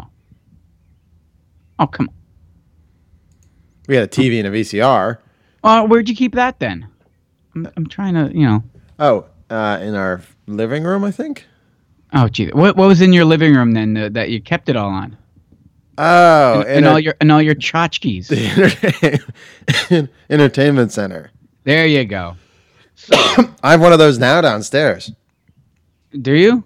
Yeah. Like an an old school one or like a, a they- reasonable sized one? No, it's it's is- even bigger than than, than it's huge. It's because it has what? a seventy inch television. It's funny that you like, but is, is it the full wraparound with the? I don't know. I don't look around when I'm in your house. Yeah, it's. I mean, it, there's like stuff all around it. There's a shelf above it, and a shelf on each side. I did see that they are making a comeback now. yeah, everyone's got an Um, entertainment center. Well, I just have a, a, a small one. Well, no, How- not everyone, because you can. If you have a house that isn't a hundred thousand years old, you can mount it to your damn wall if you wanted to. Yeah, we didn't want to do that. I like the, Um, the entertainment center is a good look. Yeah, yeah, within reason. Um, because throughout the '80s and then into the '90s, they just became monstrosities, and and we had one, and and at least now it, it's made of yours is somewhat like a quality material. Yeah. to an extent. Um, but back then, you would have just these particle board, cardboard, um, cam and pin, just monstrous. Ours was probably what it was seven foot high and probably nine feet long. Like it was the entire length of the wall Jeez. and it had to be like three feet deep. You know, Yeah. Well, yeah. because now, now, now, now it makes sense. They're a little shallower because you know you have a flat screen TV. When you had a behemoth CRT, Right. The thing Uh, was as deep as it was tall. even- yeah, even and then it would collect all that heat would generate, and it would collect all that dust, and ha- you get the burn marks in the back Yeah. from. And because of that, it, and you had all the shelving in there, so you had to have a rack system because you couldn't just have the TV. You needed all the accoutrement to go with it. Right. And then it was just an invitation for every tchotchke on the planet, uh, or pictures of loved ones, ugh, uh, up there to distract you from staring at the TV. Well, yeah. You got to have pictures of loved ones. Nah, just kidding. I see them all the time. um, but then for us at Christmas, that's when we would gut the whole thing. And my mom collected those um those houses. Uh, She's that you put out at? Christmas. Oh. oh. Uh, what the hell were they? Uh, fuck, what was the name of them? I'll think of it later. Um, but she would make like little um, uh, dioramas in all the little cubbies. So like there was the schoolhouse one and the church one and the little neighborhood with the pond Aw. and the oh god and it was like the entire thing uh like took over and became this like wintry tiny little scene around our our giant square TV.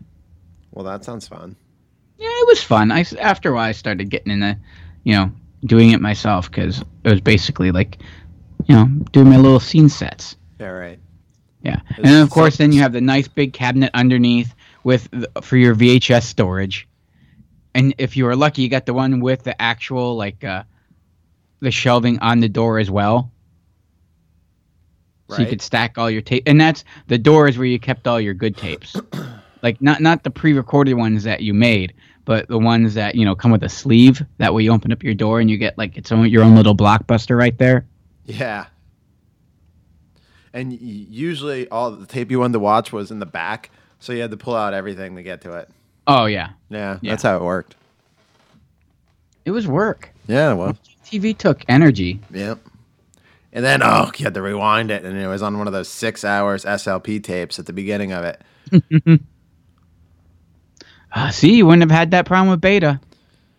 No, Um, and me, I started because you know me, I like to finagle things and rewire. So I got to the point where it got kind of rickety because I would this monstrous thing I would slide, and I'd slide it forward, and I'd be crawling around in the back of it, and it's like starting to tip and shit, and you can hear stuff like the picture frames knocking over as I'm back there, right? crawling along on the wall, and like reaching my hand through all the little punch outs in the cardboard that's back to the back of it that holds it together. Mm-hmm. Um, yeah, and that that was like my little my little ra- little rattle rap. Actually, was smart, and he just built his. He built like a faux wall out in Who's his this? basement. Hold on, you broke up a bit. What was that again? Uh, my grandfather, he just built a wall in the basement and built it all into the wall with a little door that he could go into, and basically had a little. Uh, Uh, like a what now? It, lo- it would look like a server room now. like a maintenance Um, store. Yeah, yeah. But yeah, he could go back there and he would wire everything and patch everything because he had all his stuff that he got from working with Sony and all kinds of cheat boxes and descrambler and all, all the fun stuff that he would, you know, collect over the years was back there. Um, and it was a, a sweet little setup. But now it's like you, we, we tried, my other grandparents, one that we tried buying them a flat screen TV one year, but they refused to get rid of their current entertainment center. Yeah. So you had to buy them a flat screen that would fit in there, which means they're actually getting a smaller TV now. Oh, okay. You know what I mean? So there's all yeah. So and they ended up just they did hated it. It's like this is too small, and why is the picture all wide like that? I want my square. So it was a tough move. Now there were people, and I, I've known people to do this. There's someone. it- wasn't a full entertainment center. It was. It was. This just goes to the particle board furniture, uh, like one of those uh, microwave carts Yeah. um, and I'm looking at it, I'm like, something's not right here, and it's kind of flimsy. Mhm. Like, you don't, there's no backing on this. The car, where's the cardboard Yeah, that- backing to hold that it together? thing that you took like tiny little nails and pounded onto the back of it basically held the whole structure of the, the piece. well, they go, I thought it made it look cheap, Yeah. Well, so I didn't put it on. And then they threw they threw a microwave on top of it, and the whole thing's like racking to the side. that's a load bearing piece of cardboard. yes, that's the most important part of this right now. Uh, and they're like, well, it, it made it look cheap. I'm like, it, it's a f- a fifteen dollar because it is particle board microwave cart. The Right. cardboard on the back's not going to make a difference. Making it look cheap it is going to make a difference holding it together. But Probably yeah, that was, and it, and it was the only way you could square it up too. but yeah, those I don't miss putting that stuff together. No, no, it's not fun. And That's a- especially you, you put in the pegs like too far and it bursts out the side and now you have like a little bulge on the coming out of the laminate Well, that's why uh, we, when we bought our entertainment center, we paid for it. To it, if you get delivery, they'll put it together for you. oh Yeah, so that's what we did. uh, i got a i got a dresser eventually and i just don't like the options that i see in the stores so i'm just gonna go that route but i don't think amazon sends someone to put it together for you do they Yeah, you can get that. It's called expert uh, installation. does it cost more uh huh. forget it Forget it. Um, cool. Uh, all right. So I've talked Don Bluth animation. I've talked uh, WrestleMania. I've talked Nintendo. Um, this kind of fits my theme of what I thought were kind of fads of the 1980s. And um, boy, did it die out. Uh, but there was a point where it was uh, uh, the most important thing. seconds away from switching to the redundant set sequencer. T minus 27 seconds. We have gone for redundant set sequencer start. T minus 20 seconds and counting. T minus 15, 14, 13, T minus 10, 9, 8, 7, 6, five, four. We've gone for main engine start. We have main engine start.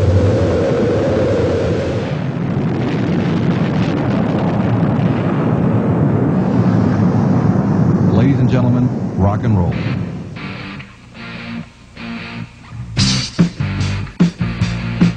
You might not. You might have thought, oh, he's talking NASA. No, no, no. I I thought you're going that right that way. No, this is how MTV came on the air originally when it launched back in the early 80s. Uh, what kids, I, I don't know that if there's anyone who listens to our show who doesn't know what MTV used to be, but what it was was they played music videos. it was MTV stood for music television. And um, now I don't know what the hell it is. Uh, you want to watch a music video, you go to YouTube. If you want to watch garbage television, I'm sorry for anyone who watches it, but Oh come on. I work there at some. There's point. some.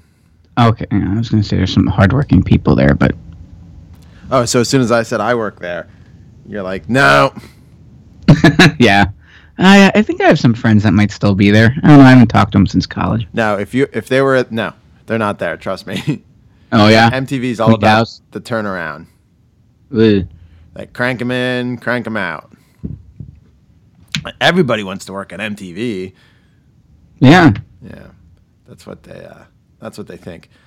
so in August first, nineteen eighty one, they launched with that, and uh, "Video Killed the Radio Star" was the first music video they they played, and reality TV killed the music video.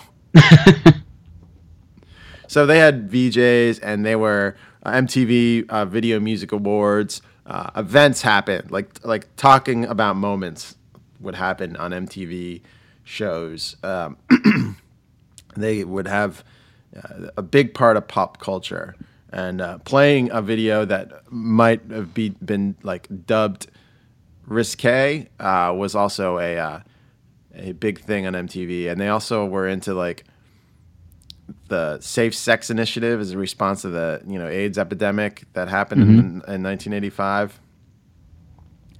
Um, so there was a lot of like like it was very much like counterculture or um, uh, youth movement uh, things that people wouldn't talk about in the 80s like sex was wow you're talking about it on mtv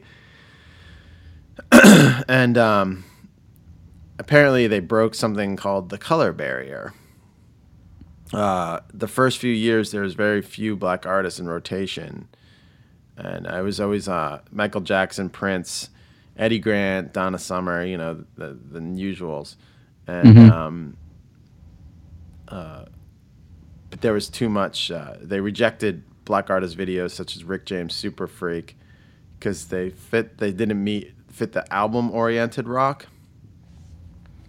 Mm. Um, so this exclusion uh, pissed off Rick James. he did a lot of cocaine back then too, so it might have been the exclusion and the cocaine. so he uh, publicly advocated for the addition of more black artists uh, and our videos on the channel. And um, David Bowie actually questioned MTV's lack of playing black artists on air with VJ Mark Goodman. VJs were DJs, but they didn't actually do anything but stand there and kind of act like pompous douchebags. Kind of like a DJ. Yes, but DJs, yeah, well, yeah, I guess. Well, now I mean there there was there's there are DJs and then there are DJs like I could call I can go set up a laptop, boot up iTunes and click play and say I'm a DJ. yeah. And then there are people that do the little thing where they mix stuff and turn things and wicka wicka wicka, you know. Yep, wicka wicka wicka. Uh, the party line at MTV was that they weren't playing black music because of research, but uh, the Carolyn Baker said years later it was just because they were ignorant, young, cutting edge, and uh, unfortunately they're on the cutting edge of she said racism, even though she herself was black. um, and it, it was her herself who rejected Rick James Super Freak. And it was because there was a half naked woman in it, and it was a piece of crap, as she said. Oh well, that's She said, "As a black woman, I don't th- want that representing my people." As the first black video on MTV. Hmm. Fair enough. Hmm. um, they played a lot of uh, uh, those countdowns in the summer, um, and that that was when you got to see like the videos you didn't see in a while. So Mhm. it was the day, all right, I'm gonna, you know, we had MTV blocked in our house, but when you're at your buddy's house and he had MTV, you'd be laying there and They blocked it. Yo, yeah, Jeffrey had it blocked. He had a something called a cable trap, which was this like silver tube. He also had one on uh, the Playboy channel. Figured out Well, I to get- that. I get that. um, How many times? And then he would just disconnect it at night after the kids went to bed. I I think he did. Yeah. Um, Mm-hmm. I I figured out how to get it off, and I showed my brother, and I'm like, you got to make sure you. I figured out how to get it off. Figured out how to take the trap off, and I showed my brother how to take the trap off, and I'm like, you just have to put it back on when you're done with it. And um, to this day, I swear he was the one who left the trap off, and they my dad saw it. Well, go to so then he got programmable cable boxes that blocked it out. We needed a four-digit code. Figured out his four-digit code, but that's you know he's, it was kind of easy. It's code used for everything. So there was a, a Zenith. Remember that company? I do. Yeah, they made cable boxes, televisions, cable. They made a cable modem. Our first cable modem was about the size of an NES. Damn. Yeah, but yeah, MTV was a huge pioneer in uh, a lot of stuff like spring break coverage. Mhm. I think MTV made spring break what spring break is in a lot of people's minds, like spring break. Yeah, between that and uh, uh, what the hell were they? Uh, Girls Gone Wild. Yeah, but that came years later. Well, yeah, I get, yeah, all right. Girls Gone Wild's a result of MTV's coverage of Spring Break. Yeah, that's true. All right, so thank you, MTV. Yeah. Uh, live. They did a lot, lot of live concerts on MTV when they still did music. They had their formatted music series, like 120 minutes, which had all alt rock, is one of my favorites. Headbangers Ball, uh, Yo MTV Raps, MTV Unplugged. Uh, a lot of cool stuff back in the day. Um, I don't know if they play any music at all now. Uh, I don't even know where if it. I even have it. I'm sure it's there. But I scroll through and I don't look for channels. I look for you know programming, and there.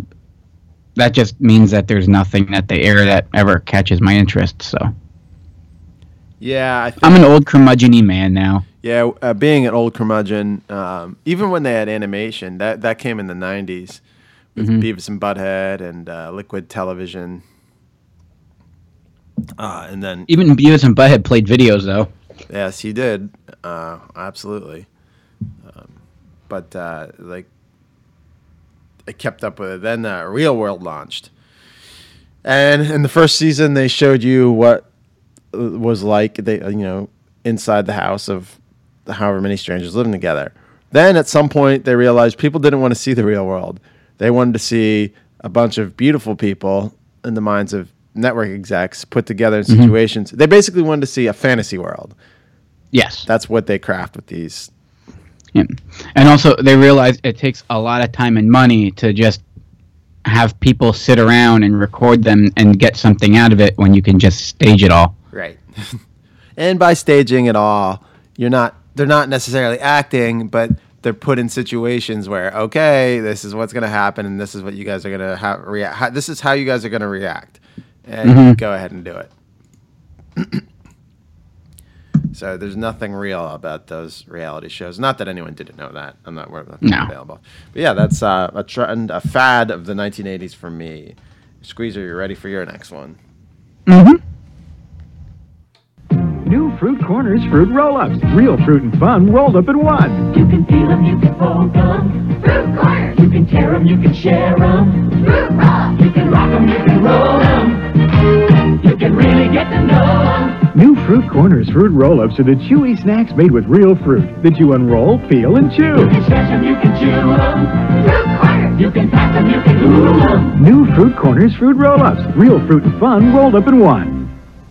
Real fruit and fun rolled up in one. Ah, yeah. Fruit snacks. Um, yeah. it, no, it's it's funny. I, I'm, it never even occurred to me until I actually started like you know looking into this. and you know, you, you mom would pack your lunch, you know, to go to school, and you get like a little a sandwich or something like that, maybe a a banana or uh, I, I don't know. But in it, sometimes if you're lucky, you got fruit snacks, like a little pouch of uh, some kind of gummy fruit snack or a fruit roll up or fruit by the foot or something like that because it's a fruit snack. Right. Because they're the good people at uh, you know General Mills or Kellogg's or you know they told you, hey, it's a fruit snack and there's fruits on fruit on the packaging, and you're getting your daily dose of fruit, and it's fun. Yes. It's candy. And It that's is. all it is. Oh, yeah. It's candy. Yep. For for It's some just- reason, your parents would buy you this, like a box of this, and it'd be okay. But if you ask for gummy bears, no, no, no, that's candy. gummy bears are better for you. I, I read that. There's more protein in gummy bears than in most What, uh, most other fruit snacks. Um, so th- know what the difference is between your average fruit snack, for the most part, fruit snack and like candy. Okay? What's that? I don't. I'm asking you. Oh, uh, I'm losing my voice again. Uh, Get that thing back. I'm trying. I'm drinking tea like Captain Picard over here. Uh, marketing. Mm. That's the only difference. Oh, and occasionally, I guess to call it fruit snacks, they would use um, sugar derived from like grape juice or apple juice Oh, okay. versus um, like corn syrup. Mm. It doesn't matter. It's the same thing in the in the end. Well, there were some of them that were fruit corners, especially the commercial you played. Uh, they would uh, basically use they'd use juice, but it'd ba- basically mean the it would be the pulp of fruit. It'd be there would be seeds in it, and you get some fiber. Yeah, there there were some. There there were, those were the outliers. Um, uh, gushers weren't exactly. Uh, oh no no no no no no no. yeah, Or, but uh, they were a fruit snack. yeah. Believe it or not, and you think back, it's like, oh yeah, gushers fruit snack. No no no no no. It, you do, don't use the word fruit. It's just a snack. Um, there were a couple lawsuits that came later in the last couple years, um, citing you know uh, poor uh, miss uh, what's the word I'm looking for? Misinformation. Yeah, something along those lines. Look, let's just suck it up and admit it. We were all had. And thank goodness for that because it was delicious. And I got candy in my lunch every day at school. No Right. wonder I ended up this way. But it, it- they weren't around forever. It wasn't until it was the term fruit snack was actually coined by General Mills in 83. Oh, you could still was the get them time. now. Like they still sell Hmm? fruit. They still sell fruit snacks. Oh yeah, Oh, and you can still get them now. It's just I think people are a little more aware now. Yeah, the aisle shrank. What's out there? It's a smaller The- section. yeah. Or what they started doing was you have like uh, Annie's and all those other ones, or you label it organic, Mm-hmm. and all that is is the exact same thing, only you got certified organic juice that you extracted the sugar from. Yes. So again, and it, they're delicious. Don't get me wrong. It's delicious Um, sugar. But still, at that point, in hindsight, I'm like, man, they could have just thrown a box of Mike and Ike's in my bag, and it would have been the exact same thing. Mm-hmm. Do you know how how cool I would have been at school if I showed up with some hot tamales? Yes. Oh, I would have been I would have been the most popular kid in school. yeah, I think so. Uh, and we got there are some others too, like and then uh, what was it? Uh, remember the I was gonna use a commercial for the Sunkist fruit snacks, Mm-hmm. uh, Fun Fruits. Um, but I decided to go with the original. So that, this commercial was actually that was the first uh, fruit roll up uh, commercial out there. That's and that's before they they dropped the um, the name off the front of it. Um, but yeah, that this was like a, a standard. like this kind of took off and it's like oh wow we can give our kids fruit and it's fun um, it was also convenient too i think the convenience was the big thing above all of it Oh. it was convenient to just pull a pack out of a uh, a box and throw it in lunch. hmm Yeah. Yeah, and, and and it doesn't go bad. Like, you know, you can uh, have a. I do it all the time. Just go buy fruit. Oh, here's fruit. We're gonna eat fruit, and then you know, a week, two weeks later, you're like, what the hell is this? Why is it fuzzy? You know, and away it goes. So away it goes. Um, all right, here's my next pick. I think is it my last one? Let's see. I did uh, MTV. Yeah, because because you went out of order, and and Reddit's furious. Yeah, I did go out of order, and uh, yeah, here's my last one. So I don't really have a uh, a uh, commercial or anything to play for uh, this, so I'm just gonna scroll through here. I got a, a bunch of '80s commercials. Let's see if I find a good one. Uh, oh yeah, here's one. Here's a good one.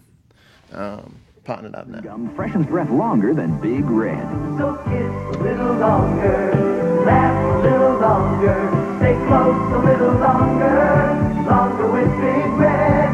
That Big Red freshness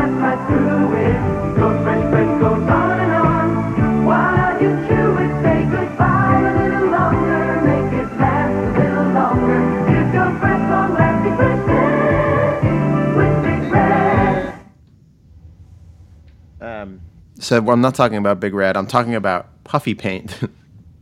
oh. So Puffy Paint, I think, and what what was I going to play? What clip was I going to play to demonstrate to the world that Puffy Paint? I don't know if it came in the '80s, but it was certainly a fad of the '80s. There's a lot of like fashion things that were, or like art things that were kind of '80s, like uh, those weird uh, painting. There's like you know those weird uh, simplified um, fuck, I forget what the name of it. Paintings, uh, neon, anything neon, Mhm. uh, Day-Glo. But uh, puffy paint was something my mom would go to the craft store and buy and use for everything. And so it came in this little uh, thing, uh, like plastic container with a pull off the cap and there's a tip that you could use to draw with this puffy paint. And then it'd dry and it, it would puff up and, and kind of leave like a, uh, a, uh, like a puffed line. Like you could like make a Mhm. design and it would it would uh, it would it, like it was really easy to like design your own clothes, I guess, with puffy paint, which my mom did. uh, so I have a picture. Hold on, I'm gonna sneeze. So squeezer. Yeah. Ryan's sneezing right now. And he's gonna. Ha- he has a picture of himself So my- wearing a pink shirt with purple puffy paint on it. Yeah, it, no, it's it's a black shirt with white puffy Oh. paint. My mom, Oh, wow, my mom did the contrast. Batman logo. Oh, oh, that's adorable. And I think she put my name on it. You're not supposed to do that. so yeah, I, she gave me my secret identity.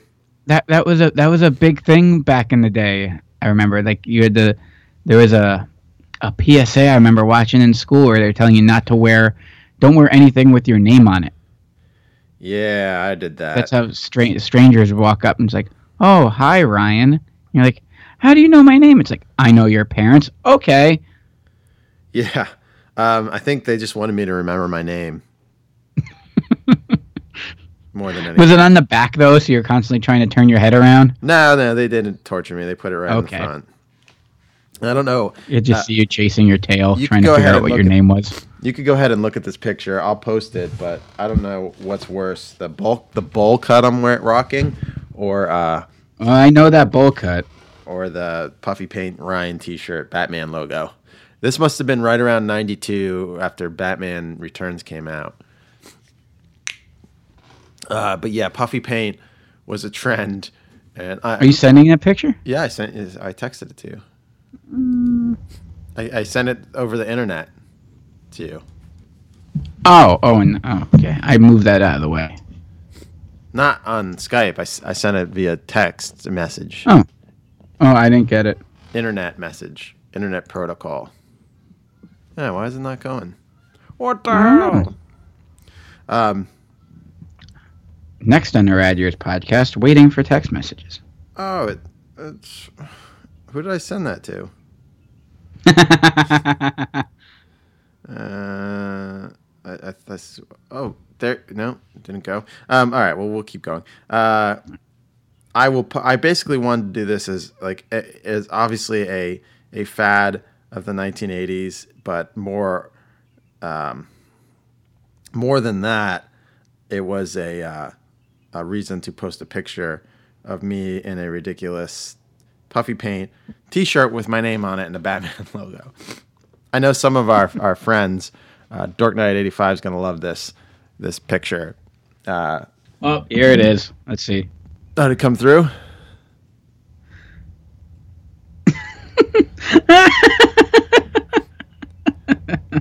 Do you like my brother's jams?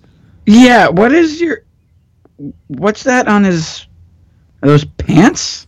Those are jams. Is it a s- Oh. Those are super cool shorts. Those are off-brand jams. They're not- off brand jams.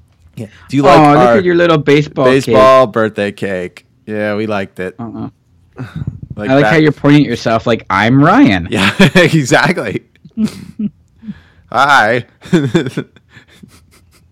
I'm a special. you- I was a special. Were you kid. just get were you just getting done saying alrighty then? Uh, I don't know if that was a thing yet. Um, you were ahead of your time. Yeah, I don't know if uh, if uh, that came onto the scene yet, but yeah, puffy paint. I'll, I'll post this on Instagram. You'll have a good laugh at me and my Oh yeah, we uh, will. my puffy paint shirt. Um, okay. I like you got a little bit of a cowlick going on in the back there too. Yeah, yeah, I was very much. yeah, that was more of not a bowl cut as much of a uh, bad haircut with. Uh, yeah, Oh, that's a door. Um, looking at that back. Hey, she did a good job with the logo. yeah. My mom had an artistic streak to her. Uh, my dad, if he tried to do that, it would have looked like. I, I couldn't even tell you, but me, she, uh, yeah, she made a, it's my custom Batman Ah. shirt. I love that shirt too. I wore it all the time. I love I love those hot dog tongs. You don't see those like you used to back in the day. Hot dog tongs. Oh yeah, yeah. Is that, is that what those I are? don't know if they still make put a, put those out there like that. I think they do. Do they? I don't know. I'm If sure do, that's go sloppy Joe in that uh, crock pot back there too. I was gonna ask. I hope so. yeah, I would think it's just sloppy Joe. Yeah, he, he- uh, the birthday wasn't complete without a custom cake, some balloons, and a crock pot of sloppy Joe. Our birthdays were in the summer, so it was it was a barbecue. You know, Oh, nice. Dad would fire up the grill, make some hot dogs, sloppy Joe, and we run around outside like madmen uh, for you know till the day wa- waned. Oh, that was the best. Yeah, you just go wild. Not even you didn't even need a structured party. You're outside. Just eh, go figure it out. Right. At some point, we'll open up presents. I have like a close up of the cake too. I could could send everybody. It was a sports themed. Chris and I had to share of birthdays because his was July second, mine's July 9th. So Mm. yeah, we were tasked with Uh, and America's birthday all at the same time. yeah. So, So, you just wrap up the Fourth of July picnic into your birthday as well. A hundred percent. Yep, it was all in Ah. one. Yep. Smart. Uh, yeah, there's a close up of the cake for you. I'll get that up there too. Aw.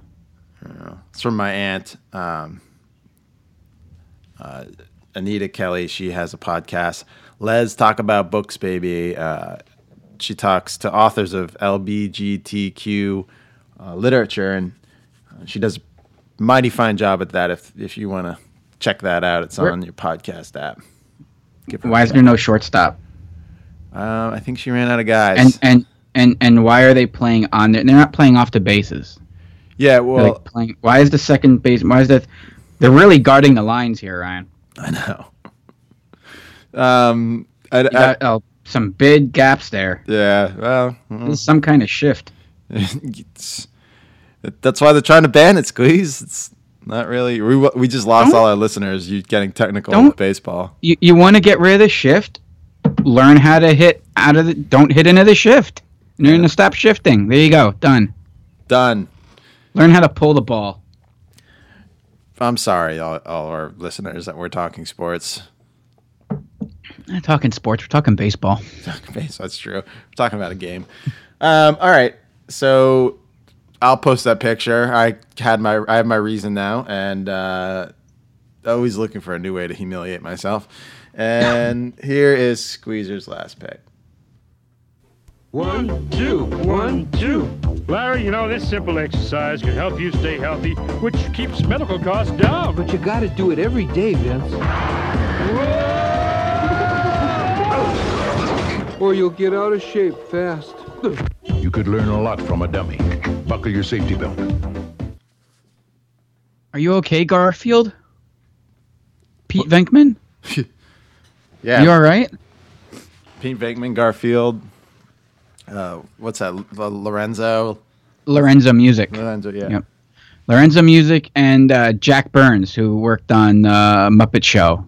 Uh, they were the voices of Vince and Larry, uh, your crash test dummies, uh, who in uh, uh, 1985 uh, became was it 85 or 86?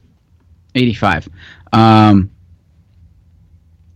were re- launched to a campaign to buckle your safety belt, your seat belt, because back in the 80s, this was a thing. And, and before this, uh, no one wore seatbelts. And when I say no one, I mean in 1983, how percentage wise, how many peop, how many people do you think wore their seatbelt in the U.S. in '83? Percentage? Percentage of American drivers 20. Uh, lower, 15. 14. Wow. Yes. So they're realizing this is a problem. No one's wearing their seatbelt.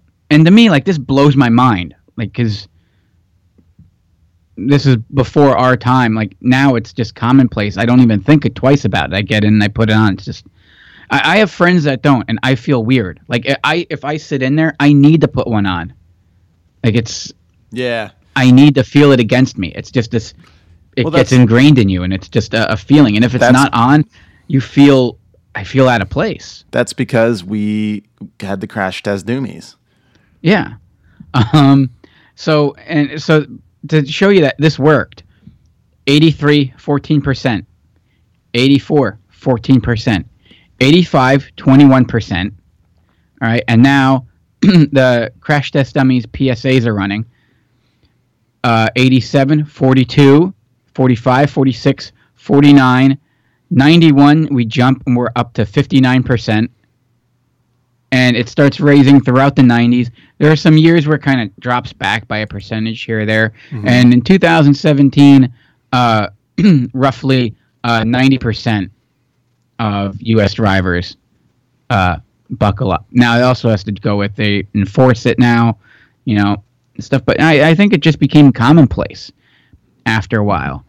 And whatever they tried, they could not succeed in trying to get people to start buckling up. And they would do the uh, scare tactic for the longest time with just showing horrific accidents, you know, and people getting thrown through windshields and, you know, brutal, violent scenes of car accidents. Like, wear your seatbelt or this will happen to you. And no one pays attention to that stuff. So, um, the National Transportation Safety Board, they're like, what the hell do we do? So they went to the Ad Council and they developed this idea. Uh, originally, the crash test dummies were in the same situation. Like, they, they still couldn't get past this whole, like, oh, we're gonna be victims of violence. And they didn't want to get in the car. It's like, oh, I don't want to do this. Uh. And they're like, hey, how about we make them like their job? Right. And so they went at it that way and made it uh, comedic and had a fun approach to it and basically made a little short comedy sketch that people would then watch because people want to be entertained. You know, if people don't if people want to be scared, they go see a horror movie. People don't want to tune in and have, you know, be be lectured and berated. they're not gonna you're not gonna pay attention. But if you have these guys doing shtick and it's funny, and then you get it in your head, buck your safety belt, you know, and you get in the car and it's like, oh, okay, remember the, you know, crash test dummies, and you do it. We And the big thing is too, you you push this on kids. Kids see this. You and I saw this. Well, yeah, they made. We're not going to listen to our parent. And yeah, they made some awesome action figures and Video they made games, an amazing cartoon, Game Boy game. uh, dolls. It was. Uh, I, I'm gonna write more about my um, uh, foreign exchange student came from Spain uh, that one summer, and he was enthralled by that what he called the crash test dummies. he just didn't. That wasn't a thing that really translated. like, what the hell are we so obsessed with these? There was even a band called Crash Test Dummies. Yeah. The Crash Test Doomies, but yeah, they they uh, took off. They were very popular. Yeah, but it, it, it was it was huge with kids, um, and also school programs as well. Um, really pushed it, and it was it was similar to um, they they tried doing it with uh, smoking campaigns too. Don't go after the adults, go after their kids, who then nag the adults. So you know, it's like th- there was the thing. It's like, hey, mom, dad, put your seatbelt on, and they're like, ah, whatever. And it's like, and then you're so irritating to the fact that you just irritate them into putting their seatbelt on. And they tried doing it like smoking too. I remember it as a kid. It's like, Dad, please stop smoking. He's like, Yeah, all right. And, yeah, that. ended up- My parents- I always thought it was weird though because it was Vince and Larry, and my grandfather was Vince and my dad was Larry. Oh, really? Yeah. that's funny. Yeah. Yeah, that was about Um, smoking. Um, my parents didn't smoke, but we had ashtrays in the house because guests would come over and smoke in our house. How messed up is that? I know, right? That's that's that's a trend in the '80s too, right there. Yeah, we when we were cleaning out my grandparents' house, we found a whole bunch of like ashtrays and stuff. Like they they kept them because they they had all smoked, but then they had all quit. Probably uh, 80s when I was younger. I remember like they, they you know eventually aired the house out. Took years, but yeah, we, they saved all the ashtrays and these big ornate ashtrays that you know you'd have sitting around the house. Um, but yeah, uh, and now now uh, Vince and Larry they are immortalized. They're in the uh, Smithsonian. Uh, and and I mean, really, I I forgot what they said. How many hundreds of thousands of lives that they saved um, by going with this campaign, and just icons. And and, and seriously, like that, if you want to, I actually have stats when we talk about trends of the '80s, and to, that is a trend from '83 to '90. You have a 35 percent increase. Uh, well, no, not it raises 35. Per, I'm not going to try to pretend to do math. More people You know, wore seatbelts. More people wore seatbelts um, over those years, and to the point where now almost everyone does. Awesome. Good pick. Uh, These were some good 80s trends. Uh, and it's been uh, a fun 80s month so far. We got more 80s coming at you uh, next week. Um, with uh, what's our next week? 80s junk food, 80s TV. Hold on, I have it uh, listed somewhere. We should really like make a list. And instead of at the end of the show, start like randomly guessing what we're talking about next week. In our show notes, have what we're talking about next week. So, uh, because every week I go on to Gmail and I look up the email. Yeah, we, we, we each have the email that we send back and forth to each other, and that's what we have to look up. And I have to make sure I look up the right email address to Squeezer. I have two different Squeezers. And then I pull it up, and, and then I could easily say that next week is 80s music. music. yes. We're talking 80s music, people. Woohoo! Uh, and we will have it for you uh, next week because it's 80s month, the month of April. And it was very uh, arbitrary why we did it, but why not? Yeah. Why not talk 80s? Wait, is it actually 80s month, or we just you just made that up? No, I just made it up. Oh, I thought it was like really 80s month, and you're just going with it. No, no, something I completely, but it's going to be a thing now. If we can make Awesome. it a thing, yeah, Yeah, if you just keep saying something's real, it, yeah, eventually becomes real. real. So uh, we've got uh, uh, 80s music, movies, and then 80s junk food to round out the month. So those are our next three episodes for you. And then we've got some, uh, I, what I think is some fun stuff coming up ahead. Uh, but uh, we'll keep that for a later time. Uh, for now, let's just live in the 80s, people. Uh, I'm RK. I'm Squeezer. We'll see you next week.